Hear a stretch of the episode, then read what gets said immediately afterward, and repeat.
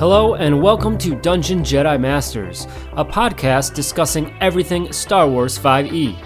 My name is Todd, I've got Tegan here, and we're looking forward to jumping into hyperspace with you.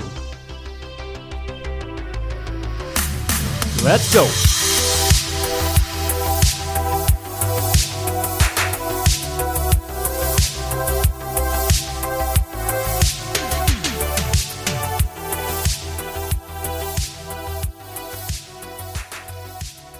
Hello, everyone, and welcome to the Dungeon Jedi Masters podcast, season three, episode 12. Tegan, hello, how are you? Uh, we're recording right before the 4th of July weekend, so looking forward to the holidays, relaxation, and I'm probably going to do another rewatch of Obi Wan, too. Awesome. Yeah, it was a great series. Uh, great, uh, man, that final episode, so good. Uh, so yeah, yeah, definitely coming in here to that holiday weekend, and and man, I feel like summer's just disappearing on us, but uh, hopefully everyone out there is enjoying it with some good uh, game time as well. So uh, today we have uh, Keith joining us for DM Spotlight. Uh, you probably know him from uh, a lot of our campaigns we've done from Hunted. Invasion, and then talking about his new campaign, Stranded, uh, which is on Tegan's channel as well. So, looking forward to that conversation here later. On the front end, of course, uh, make sure to check us out, dungeonjedimasters.com, for access to all of our great content, this podcast, uh, our YouTube channel for VODs of content and, and uh, helpful tips, tutorials, things like that on the system. Uh, you can also find us on Instagram and uh, Twitter for some uh, little freebie tidbits for the game. And then our Twitch channels, of course, for those live games when we play.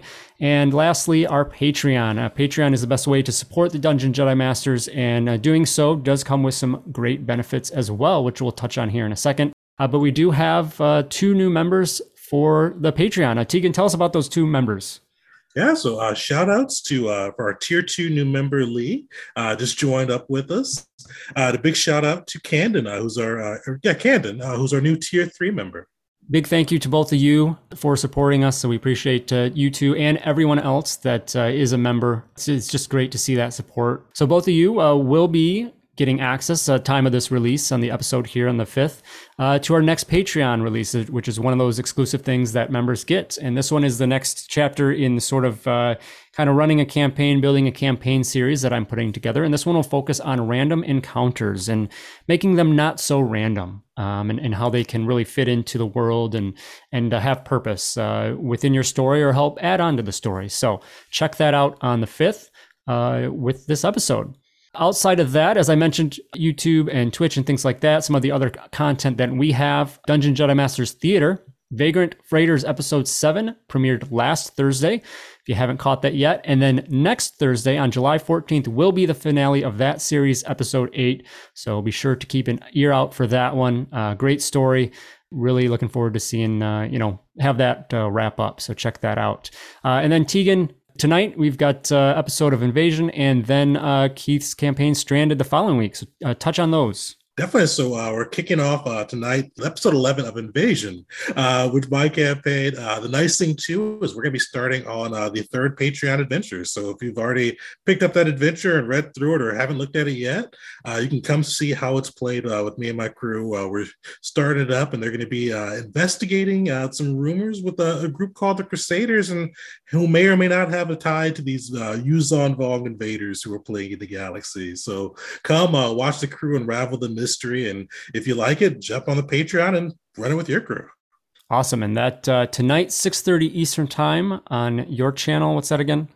Definitely. So I'll be on my channel, uh, Tegan J Gaming uh, at twitch.com. So join us, come hang out with us as we go through it.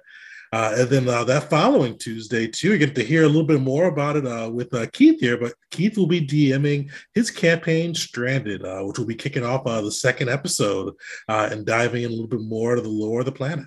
Absolutely. looking forward to hearing more about that here in a little bit. So keep an eye out for both of those. both Stranded is 6.30 Eastern as well, right? Up to 6.30 Eastern, too. Awesome. Okay. Lots of great uh, Star Wars 5e content out there. Uh, so check that stuff out. I think that's everything on the front end for us. Uh, there are two new pieces of Star Wars 5e content. We have a new species and a new background. So Tegan, first tell us about that species, the Kiffar. Definitely. So the Kiffar, they're going to be very familiar if you're a, Quinlan Vos fan. Uh, he's on the Clone Wars uh, TV show. Uh, and if you're a Legends fan, they had a really cool Republic comic series with him. Uh, so if you wanted to play his species, now you can do it. Uh, I would actually, I thought they already had him in there. So it's now great that we've got this one going. Uh, so this one uh, basically give you a little bit of a rundown of the Kiffar species. Uh, if you play them with Star Wars 5e, you're going to get your choice of choosing a plus two to either strength or dexterity. So giving you some a uh, lot of uh, flexibility with this. Uh, and kind of continuing that flexibility trend, you get to choose between a plus one to wisdom or charisma. Uh, so this is going to be a great one if you wanted to build uh, some type of a sentinel or a guardian or uh, any of the force casting ones. Uh, just do that plus uh, two to your main attack stat as well as your casting stat, but very flexible to pretty much any any class you want to run with the system overall, though, some things that kind of stand out with the species. Uh, you've got Iron Will, uh, one of their attributes, which is going to allow you to have advantage on being charmed. Nimble reflexes, uh, which is going to give you advantage on both uh, dexterity and intelligence saving throws against force powers. So that's that's pretty pretty nice there. So if you are going to be building a campaign where you know you're going to be dealing with uh, force users pretty often, this can be a good way to keep yourself from uh, getting uh, lightning or force lightning or any intelligence saving throws too. So uh, some of the hallucination powers. Uh, also with this, you get tribal warrior, which is going to give you proficiency in two vibro weapons of your choice. Could be a great way for a sentinel if you play that to get some uh, heavier weapons. Uh, you also get uh, the galactic uh, Kiffar language, but the cool thing with this is you get the Kiffar heritage. Uh, if you guys are familiar with Quinlan Vos, I, I, remember, I think he did this in the Clone Wars, uh, but for sure in the Old Republic comic, one of the big things with the Kiffar is they have like a little bit of a low level natural uh, force sensitivity, uh, able to read kind of memories contained with inanimate objects. Uh, so this is kind of a cool way to bring that to life as well.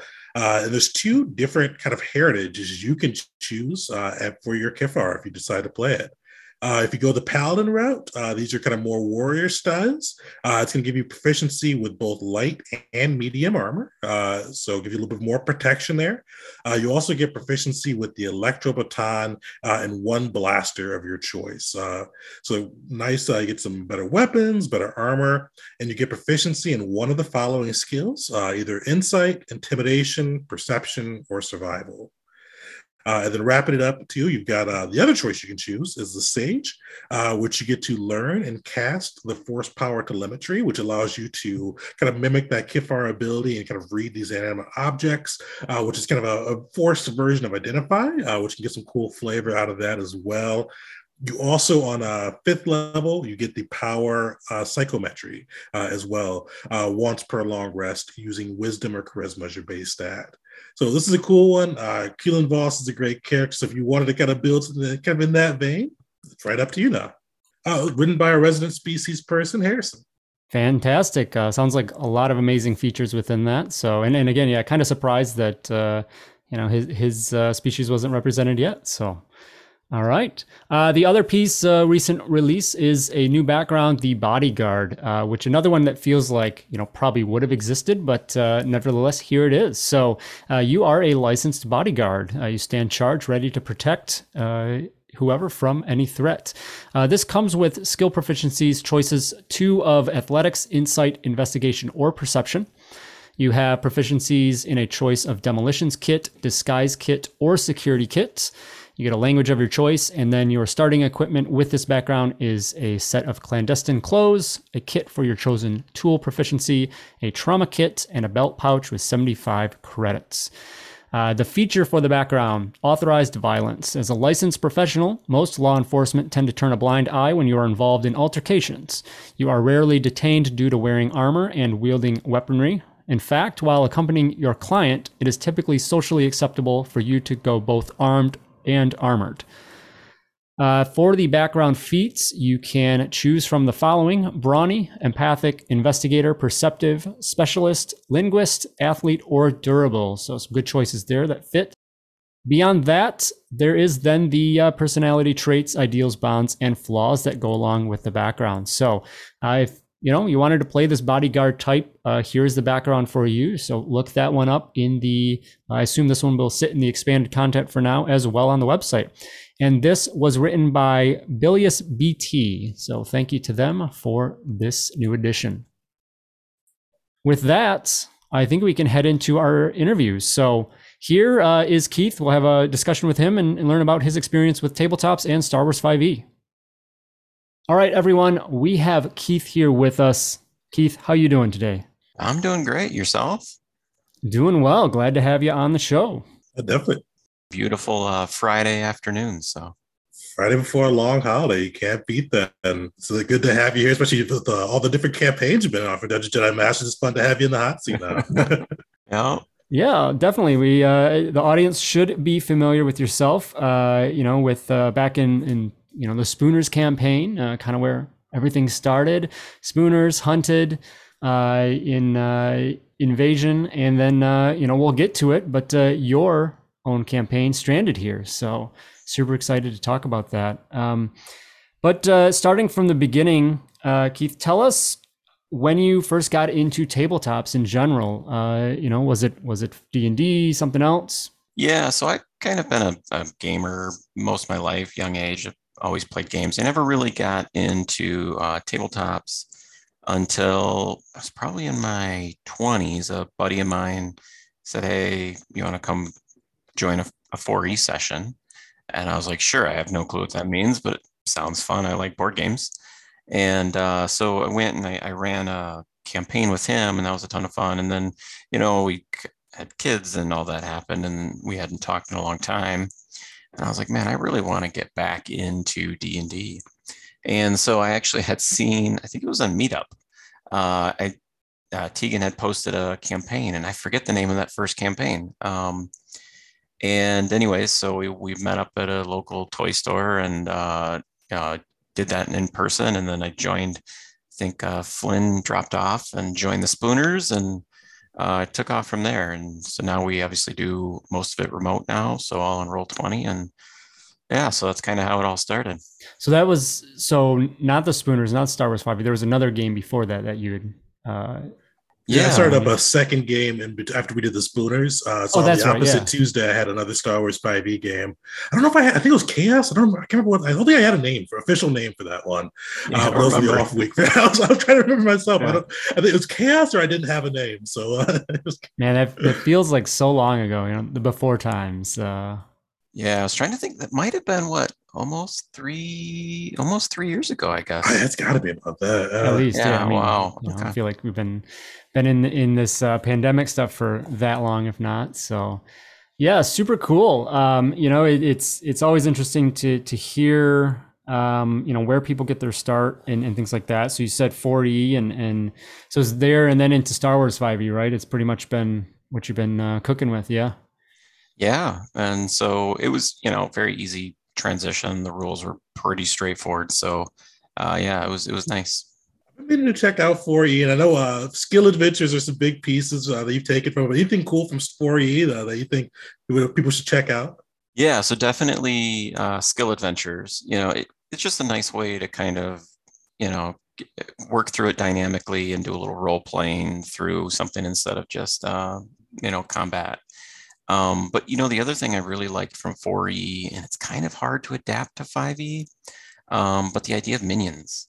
And so anyone who doesn't know what minions are, uh, they basically count as like a fourth of a, a creature, at least in 4E, they count it as a fourth of a creature. And they don't have hit points. If you hit them with something, they just die, and they do like a static amount of low, low damage. Um, so it's those situations where you're like, well, I want like the players to feel like they're fighting their way through like a, a horde of goblins. Um, but if I actually throw a horde of goblins at them, the players all die. and so and so then you can try to like go uh, and lower the level of them, and sometimes that gets weird. So minions was a really cool mechanic that uh, you know hopefully they bring back into 5e um, and and flesh that out a little that was one of my favorites. I have a somewhat adapted it uh, from games here and there. Uh, if any any viewer, I'm a huge Colville fan. I've mentioned it a ton of times, but they're doing a new book called Flee Mortals, uh, and one of the things that they put out, I think, is a freebie to everybody, or it could be a freebie if you Kickstarter. I can't remember which one, uh, but they have like really in depth rules for minions that I've been meaning to actually like put in place, and it's really oh, cool. Nice. It seems like and it's a nice way you can like take any block and make it minionize too, uh, and it's very applicable to Star Wars 5e too. So uh, it's been something I've been meaning to play around with since it came out. Nice. I'm gonna check that out. Yeah, I, I know his. I know Colville's like basic conversation on minions there, and, and it's great. You know, and I think eh, from Keith, what you said with the 4E, just throwing that stuff in there. I mean, I feel like you could just really just grab. You know, if if you're stormtroopers or something, you know, throw them in. Um, easy enough to do that because I think it's mechanically or whatever. It's a little bit more of like that resource uh, management or, or trying to deplete some of those resources and just you know shake things up. But uh, yeah, because I, I, think sometimes uh, controlling that battlefield can be can be challenging. Especially resource management. One of the things of invasion that's been hard is you guys are all short rest casters now. so it's like we should get a quick breather and we're back up to 100. percent Yeah. Yep. Uh, Keith, so you got into uh, you know i think we're just kind of focused on um, star wars 5e from this point but uh, remind us of of your player in uh, in those campaigns. What were your first uh, classes you chose? Character builds. So my uh, the first character I built uh, was a guardian, um, and I'm trying to think uh, what was his archetype. Um, it was the hmm. high ground archetype, uh, Trakan or uh, Trakadan. Yeah, I think so. Um, it was, it was the one that pushes people. Uh, and I apologize, I should know that. Um, yeah, but no, it was a it was a guardian, uh, heavy fighter, frontliner. Uh, his name was Knox, and that was kind of my first character. And then um, I really liked that, but I wanted to try the scholar, and uh, we also happened to need a pilot in the Spooner campaign. so, um, although Flynn just came out of retirement, I think he hanged out in the back of the tank for that campaign. Um, and so I went um, scholar and I think it went the explorer route. Um, and Man, that was I'm also a blank on the on your character's name again. Um, yeah, I, I thought it went with another Z name. I, I, I tend to stick towards. Yeah, but man, that character. I mean, I just remember like the the flexibility, the versatility of the scholar, especially that archetype of it, and being able to buff, you know, the party in wild ways, debuff the enemies. Mm-hmm. Just yeah, I mean, came in clutch a lot of times. Yeah, if anyone hasn't tried the Scholar, um, actually, you guys did a video on the Scholar um, a while back. I remember. Um, but if you haven't tried the Scholar, you you have to. It's such a fun class. It really is. If you if you like that support role, um, it's there's so many fantastic options. They did amazing work with that. It's definitely one of my fun favorite ones. It's just so much you can do with it, and especially uh, with all the different reaction abilities you can stack up with it, and just kind of change the whole flow of the battle. yeah, and you can do so much, like you said, reactively, and and you get two reactions with the scholar, which is very uh, unique. And so you can just be like, no, that didn't happen anymore. No, you didn't miss. No, you didn't hit them. it's, uh, it, it's just a lot of fun. Absolutely. So you really, so you've played Scholar Guardian. Uh, either of those two your favorite, or is there any other classes of that that would stick out beyond those? Oh man, um, I, so many good I choices. Kinda, yeah. You know, I tend to be more towards the melee side. I think I enjoy that more. I think from like maybe a creative perspective. So Ping, um, that was the uh, what was that invasion? That character H- was hunted for of, Ping. Yeah, it was oh, Ping. Yeah, yeah, sorry. Yeah. Yep, it was uh, hunted. That character was just a lot of fun. It, it wasn't necessarily. I'm, I'm, not. I don't really go with casters. I I tend to stay away from that. Um, but I'm really glad I, I I've made ping and, and got to play him because it was a lot of fun. I don't know if I'd go a counselor again just because I'm that's not necessarily my forte. Uh, but ping was really a lot of fun. And man, well now this is why I need to play more games. Uh, we got we got to get more sessions running here because uh, now obviously I have Dash. Um, he's he's really a lot of fun too. So I don't know. I, I I've never played a character I didn't like, so that's hard. Um, and then of course um, Dash is a is the warrior um, or the fighter, I guess, and uh, the demolitionist. So yeah, they've all been so unique and, and a lot of fun. And I try to challenge myself a little bit to try to play them in different ways. And And so, yeah. Dash has been great. But dropping some crazy damage with uh, what's that cannon called? The uh, rotator cannon. Yeah. yeah, I mean, we talk about it all the time that the versatility in the system, you know, there's so much you can do, you know, in those builds and and you know, you, you'll often not build the same character twice, things like that. So, mm-hmm. yeah, fantastic. What I find really uh, interesting as I keep playing, and and part of it is get to play with more people and and get more comfortable. But you know, when I built Knox, I was just like, I don't know who Knox is. He just hits things with a sword, right? He's got a lightsaber and he smashes people on that. And then as I kind of went through that, I kind of noticed myself evolving and being like, no, now I have like a backstory and I have like a theme and like, and I really get into it and I really start liking my characters. And, and so I think as you play more, that kind of happens, but that's been really cool too. So it, with that, yeah, that, that's a great, uh, you know, discussion point. Now that you have that experience, you know, under your belt in in playing. Uh, is that an approach you think you would would you feel it out as you play? Uh, is, that your style to see what your player reacts to during play and builds who they are, or you're going to put more thought into that on the front end as well? Yeah, that's you know I was thinking about this the other day, um, and now kind of on the other side when you're a DM, it, it, it's just a little bit different because then you get get to see kind of the players building out their backgrounds and I've kind of come to the conclusion that a background is never finished. Like you can always add more. Yeah. Um, so I try to flesh out like who they are and what they've done. But certainly, like I'm always looking for those opportunities. I'm like, nope, now this happened, right? like now this is part of his story, and, and I love that about uh, you know D and D in general or, or uh, Star Wars. Um, you know, it's just so much fun that way.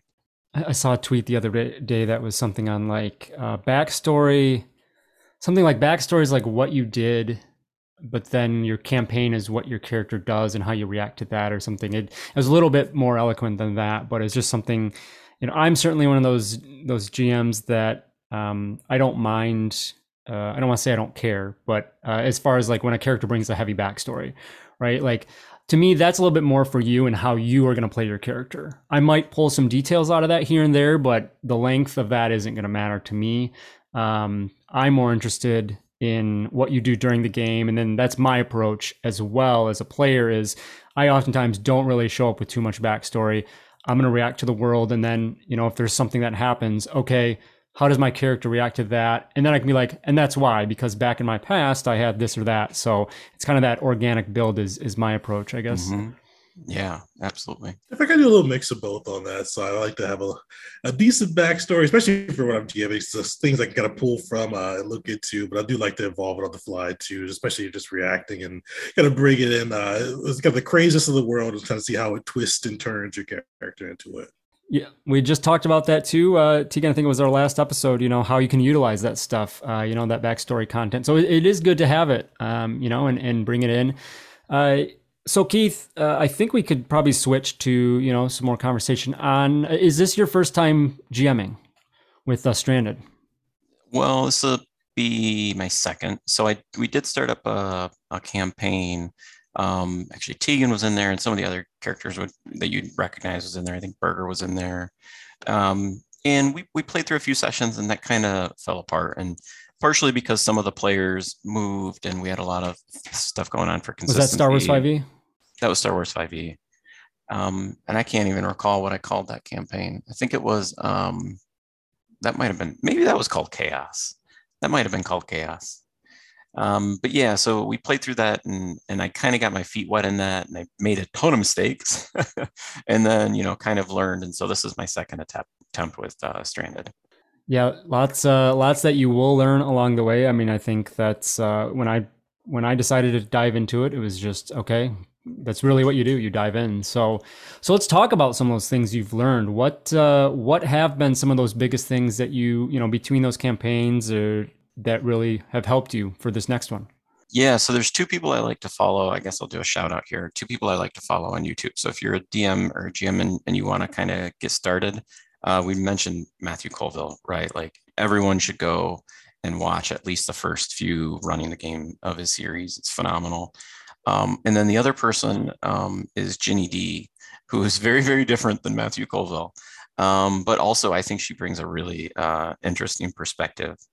and you know one of the things actually i just watched uh, one of her videos and she was saying things that players want that you know and, and she does surveys or whatever and one of them was basically like don't beat yourself up like don't as a gm don't beat yourself up. Like you make mistakes and you you overanalyze and you get very critical on yourself. And a lot of the time your players are still having fun. So if, if they're having fun just let it go. And i think that was the biggest takeaway is with my last campaign is when i made mistakes i really got down on myself about it. And i was like oh man i'm jacking this up and i'm ruining the experience for everyone else. But then when i went and talked to everyone else they're like no that was a lot of fun um, and, and so I, I say that's the biggest thing is just do it and people will appreciate it. People appreciate the work you put in and and as long as everyone's having fun at the table you know that's the point. So Hundred percent, yeah. That's like the hardest. I think probably the hardest barrier with GMing, because uh, it's something like I, I, still probably pops up for me every now and then. But I remember the Spooners campaign. It was definitely like that was my first major campaign. Uh, any little thing that I got wrong, or rules, or just kind of RP moments, it would like bug me for weeks. But uh, it, it, takes a while to get over that. But once you get over, it still even pop up. But once you kind of get past that, GMing becomes a ton of fun. Yeah, I, you know, I'm as a player in Spooners, uh, Tegan, as you say that, just kind of thinking of examples. I mean, you know, it was, it was quite a bit ago, but I honestly can't remember any moments where I was like, "Oh man, this was not fun," or you know, whatever, whatever. Like, "Oh man, the DM screwed up." Like, no, it was just.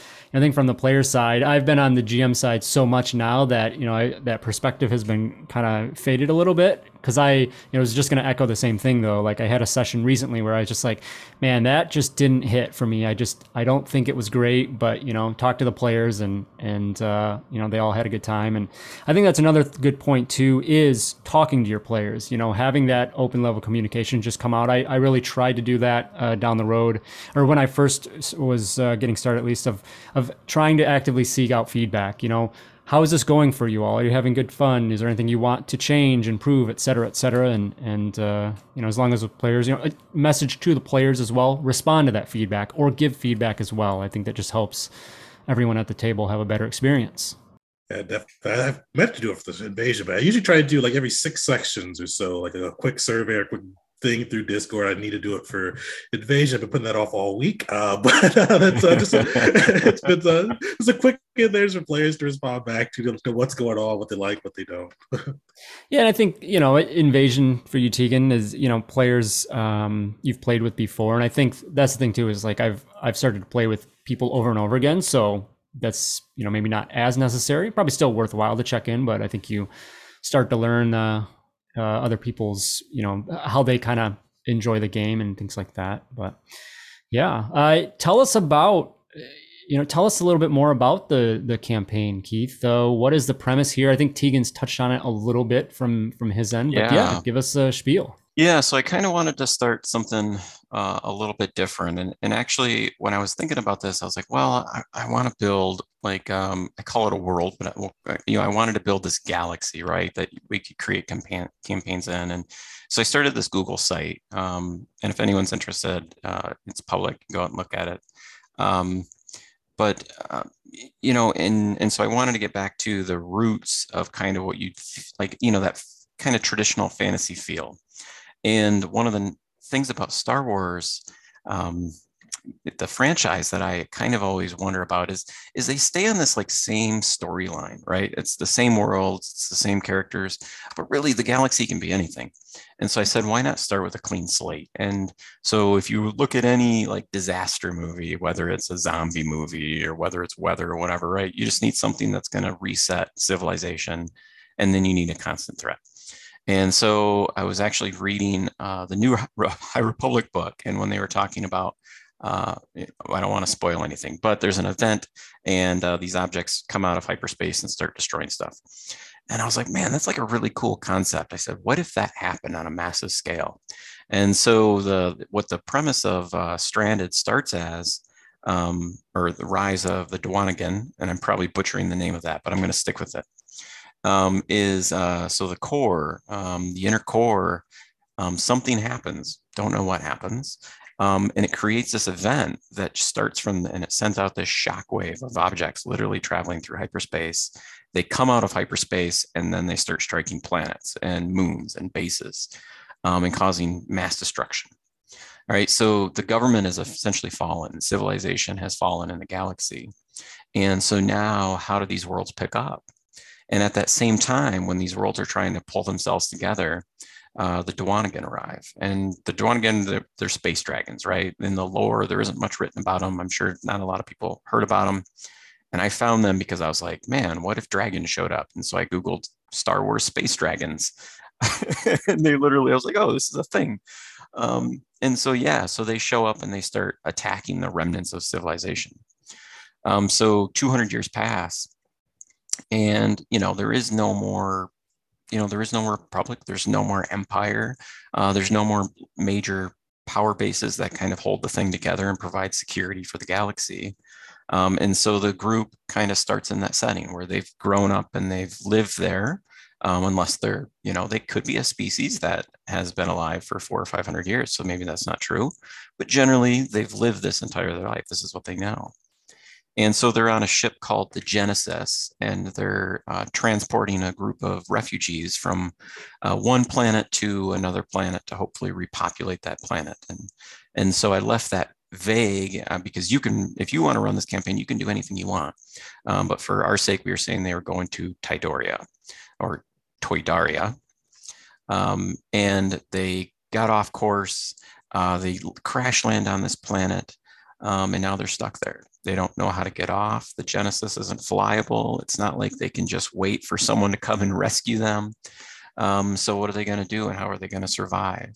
Uh, so it's a little bit, you know, a throwback. They, uh, you know, they're going to have to, you know, tra- travel the the world and, and deal with the wilderness and and have some of those maybe aspects that you wouldn't get in a traditional Star Wars campaign. Very cool. Yeah, excellent concept there. I think, as you said, it, definitely a little different route than than probably what we're used to. Um, so we, I know you had session zero and one, uh, just one session so far. Yep, we had session one on Tuesday. Okay, so the 28th there. So uh, on the 12th, July should be session two, right? Calendar is correct because Tegan, you have Invasion next week on the 5th or fifth when this episode this episode airs on the fifth. So yeah, so the following week from this episode will be the that next one. Awesome. I so being streamed. Uh, was there any approach? You know, did you approach that differently in anything? As as uh, you know, one you're r- running the campaign, but then you know it is it is streamed. Is there any anything you uh, took into consideration there? Not not really. Um, I don't really think about it to be honest with you. I, I think the Probably only difference. Thing, yeah yeah, you know, you get yourself in trouble. And I, I will say um, I've become much more comfortable on camera, which from a professional standpoint has actually been extremely uh, beneficial, you know, by just playing D&D and, yeah. and Star Wars. So um, I, the only big difference, and, and I got used to this because I play in, um, you know, a lot of campaigns and that are streamed with you and Tegan. And is that I've gotten used to talking to the audience, which is weird. Um, but once you get used to that, it's okay. so I've already kind of gotten used to that. So that didn't bug me at all. Um, but that's really the only transition. Yeah. Yeah, yeah. I think uh, I remember, you know, obviously the energy when you're in person at a table, like you just, you know, you can't. Mm-hmm. It, there's nothing like it. And then I remember when Tegan, we didn't we didn't stream any spooners. I, I, I went back to look, and there there wasn't any of that. I don't believe. I couldn't remember if we did the. Fin- oh no, we didn't do the finale. I thought we were going. We were we talked about it, but we never did the finale. I think yes. we just like did. I think it was just online, like roll twenty locally, like Discord or whatever, you know. And and um, and then I did. So my one, well, I I did Living Force, which was off cam the first one tegan you were in i think for the beginning of that right? Yep. And then and then my next big one was um, tempest feud. And then after that i was like all right i want to go to cameras now. I, I want to try that out. Um, i needed to get over the hump myself to try that out and then have players comfortable. But it was just night and day difference you know? Uh, there's just that it's obviously not the same as being at the table but it it brought back a lot of uh, that feeling there, being able to see each other, expressions. I love watching, you know, my players react. So you're able to do that. You know, it, it helps a little better with talking over each other, things like that. So yeah, I think, uh, you know, anyone out there, even if you're, you know, you're not even streaming, but if you're just playing online, you know, pull up the cameras uh, and and utilize that because I think it's uh, a, a big benefit to the experience. Hundred percent. It makes it a lot easier just to kind of connect with everybody while everything's going down.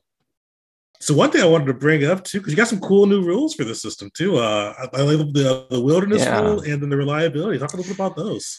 Yeah, so as part of this world, I, I, I kind of wanted to create something uh, that would give the feeling of, of the world. And, and so uh, the first one was reliability. And these rules uh, they're probably going to need some tweaking um, but uh, but basically what re- reliability is is you're using equipment that's really old right? They're not making new speeders they're not making new starships um, and so i wanted something to simulate that you know the unreliability of of technology you know and so there are items and things in the world that will have the unreliable trait and I've specifically told the players when something is, is unreliable. So it's not like that their their starting equipment isn't going to be unreliable. I didn't I didn't think that would be fair to the players um, because then no one would get a blaster, right? They'd be like, "Well, I don't want that; it's going to blow up on me." Um, and so they'll ha- so the first thing that the the players had was a speeder, and it was unreliable. And whenever you then use that, so they, um, without giving too much away, if you ha- guys haven't watched it, you can go watch the the stream. But they travel to a site uh, and do some donuts and stuff. And um, so the uh, you know you just roll, and it's just a straight uh, for every unreliable it is. So if it's unreliable one, it's one d one. If it's unreliable five, it's five. Um, I'm sorry, one d ten. And if it's unreliable five, it's five d ten. And you roll them. And anytime you roll a one, something bad happens. Uh, and we haven't had that yet, but it essentially it'll be a second roll for every one, and it's going to be on a D100. Um, and if you roll low, you know, uh, you know, it might not work out. So that's just kind of how it'll work. And and there might be other things that are unreliable. Maybe you'll find a, a cache of grenades that are really old, and and so um, you know, you throw it, but then go ahead and go ahead and give me a D10. We're going to find out what happens um, right? And so it, it's just kind of that feel of of the world isn't you know these are old equipment and old, old technologies and maybe they're not as reliable as you think. So uh, that's kind of the the reliability rule. And then the the wilderness rule. And and this one is certainly a little clunky right now and i kind of want to flesh it out. But what i'm trying to get at is when you traverse the wild and you're away from town and you're away from safety, you're away from civilization. Um, and you know, in, in traditional D and D, I don't think they did a good job with this of like showing the danger you're in, and not just the physical danger, but the the wear and tear it takes from a mental standpoint also right when you're you're out and about and you're sleeping outside and you don't have food and et cetera et cetera and so what's like a nice clean way we can kind of simulate that to show that danger and then also make it uh, you know, um, you know, kind of ramp that up as you go to kind of give some type of, you know, um, uh, hype isn't the word, but you know what I'm saying, just to present some type of continuous danger that's going to continue to grow. And so I created wilderness. And so whenever you take a long break or you spend a night out in the wilderness, it's just a con check. And it's going to be uh, DC 15. Um, but there's ways you can make that easier, and then there might be things that make that more difficult. So, for instance, if you have food, a food supply, that'll bring it down. Um, if you run out of food or you have to hunt, you know, et cetera, et cetera, that might make it challenging. If it's cold and you don't have the proper equipment, that might make it harder. If you have a campsite, that might make it easier. And so that's just kind of a way to simulate that um, you kind of go through this journey and, and, it gets progressively harder. And if you fail the con check, you get one level of exhaustion, right? So then as you continue to go through, it becomes kind of scary for your character. And now you might be five or six days out from civilization going, uh, I got three levels of exhaustion, guys. I don't know. I might not make it back. And so, um, no, I just thought that was kind of a nice way to kind of show that. Yeah, I enjoy that one, and I love using exhaustion for things too. So I've, I've been trying to use that more lately. Uh, so I'm looking forward to see how that plays out, especially if we get like super far from the base camp. Yeah, yeah. I was, I was wanting something similar recently. I uh, in in another system, Savage Worlds, they have a, a thing called Quick Encounters, uh, where it's I don't know, skill check is the right uh, word for it. But one thing it does is it can simulate combat and you know it's really nice like okay you, you just you want the narration of a combat but you don't want to go through the the slog mm-hmm. of you know turn based right so literally you just make a single roll and you see the effects there right so I think because of Savage World system with how they do their target numbers and everything, um, it's a little bit uh, it works better. But uh, you know, I'm like, all right, I, I want something like that in in 5e. Um, you know, I'm tossing some ideas around and but doing the exhaustion thing. We're like, okay, so you just you go in this little skirmish with some stormtroopers, y'all make a roll, and here's how you fare, right? And mm-hmm. the result is like exhaustion. I think is is rather than like just the HP loss, because something that bothers me too is like, all right, we're just going to short shorter long rest, take care of the problem, right? That it's so easy. Um, anyway, what I kind of wanted to get to here was. So what is like how do you manage that or deal with that in this wilderness that players aren't just like we're just going to take a long rest and and deal with that. Just not having that opportunity? Yeah, well, that's exactly it. Is when you're in the wilderness and you take that long rest, and you're like, okay, we're going to hang out for the day. You're like, okay, well, go ahead and give me a con check. And if you fail that con check, then okay. you don't get that exhaustion removed. That's okay. Yeah. so you can start stacking up on it. yeah. Um, and, and, so the players haven't experienced this yet, but I'm going to give them ways to make that easier, right? I'm going to say, okay, if you want to spend a day hunting and gathering food, and you want to build a campsite, sure, you that'll lower the difficulty of that. And potentially maybe you can reduce that exhaustion. Right.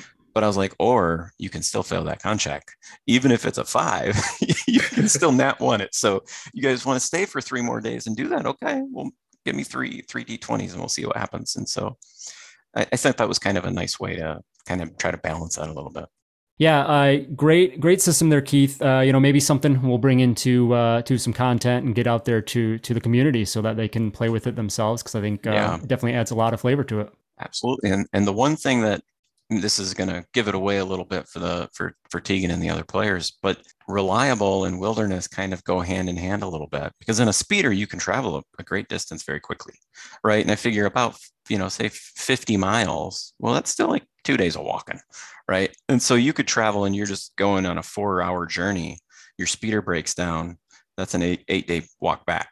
right? so um, you know, I think those uh, kind of play together pretty well. So we'll see if that happens. Um, we'll see if the the players get unlucky with that. But should be fun. Reclaimer driving, I'm sure it will happen soon. Sure. Oh yeah, the crazy robot. I was trying to help him so much, and he was just bound. I was like, "All right, well." You got to have a little chaos. Got to have a little chaos. So. Yeah. Awesome. Uh, Keith, well, I think that's where we'll wrap up. Uh, great note to end on there. Uh, great conversation overall. You know, looking forward to continuing to watch uh, that series and, uh, you know, the other content that you're in as well. So uh, we really appreciate your time and, and you know, hope to maybe we'll do a wrap up after the end of this, the campaign and, and see how that went as well. So Absolutely. And and actually I gotta say thank you to both you guys. I if anyone doesn't know, you guys are a tremendous uh, asset to this community and, and help kind of hold us together. So I just wanted to say thank you to both of you. Uh, you do tremendous work and, and I'm appreciative. So oh thanks, man. Yeah, appreciate it very much. So we we enjoy it and it, it's great to hear that stuff because it, you know, it puts some merit to what we're doing. So absolutely. All right. Well, thanks again. We'll uh, talk to you again soon. All right. Guess have a good one. All right, uh, such a great conversation with Keith. Uh, you know, it's, it's been always fun to play with him the few times that we have. Uh, so super great to to hear from him. And as we said, hope to have him on again, maybe as a recap for Stranded or any future projects. Uh, Tegan, for the next episode, we're going to touch on uh, maneuvers. It sounds like there was a big update to that. Definitely. So we talked, uh, mentioned it before, but yeah, we did a they did an overhaul of the maneuver system. Uh, we're going to go over how that works, call out some of the cool new maneuvers that were added in, and uh, just some of the major differences between how they were handled before and what's now, and kind of how you really can customize out and build the flavor character you want with these new resources. Very cool. Yeah, looking forward to that one. So that'll be out in a couple weeks uh, from this episode. Keep an eye out for that. Uh, in the meantime, uh, we hope that you have uh, great rolls at your table within that galaxy, and uh, we will see you on the next one. May the force be with you. May the force be with you.